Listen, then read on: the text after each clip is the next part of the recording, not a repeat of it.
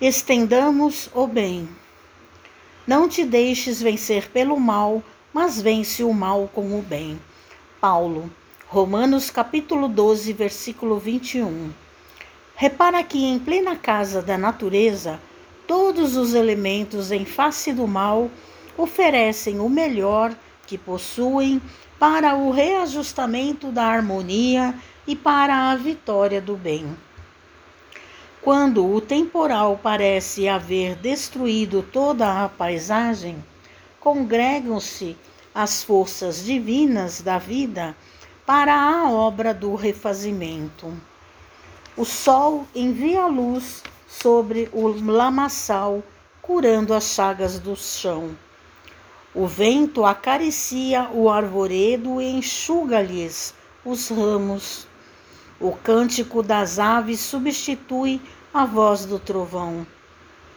A planície recebe a enxurrada sem revoltar-se e converte-a em adubo precioso. O ar que suporta o peso das nuvens e o choque da faísca destruidora torna a leveza e a suavidade. A árvore de frondes quebradas ou feridas regenera-se em silêncio a fim de produzir novas flores e novos frutos.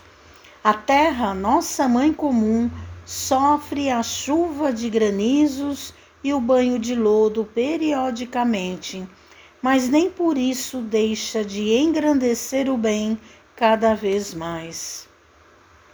Por que conservaremos, por nossa vez, o fel e o azedume do mal na intimidade do coração?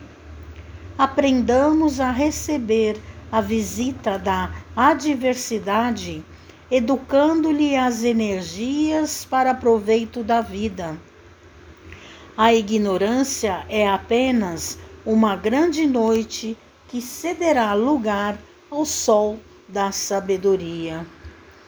Usa o tesouro em teu nome, em todas as direções, e estendamos o bem por toda a parte. A fonte, quando tocada de lama, jamais se dá por vencida.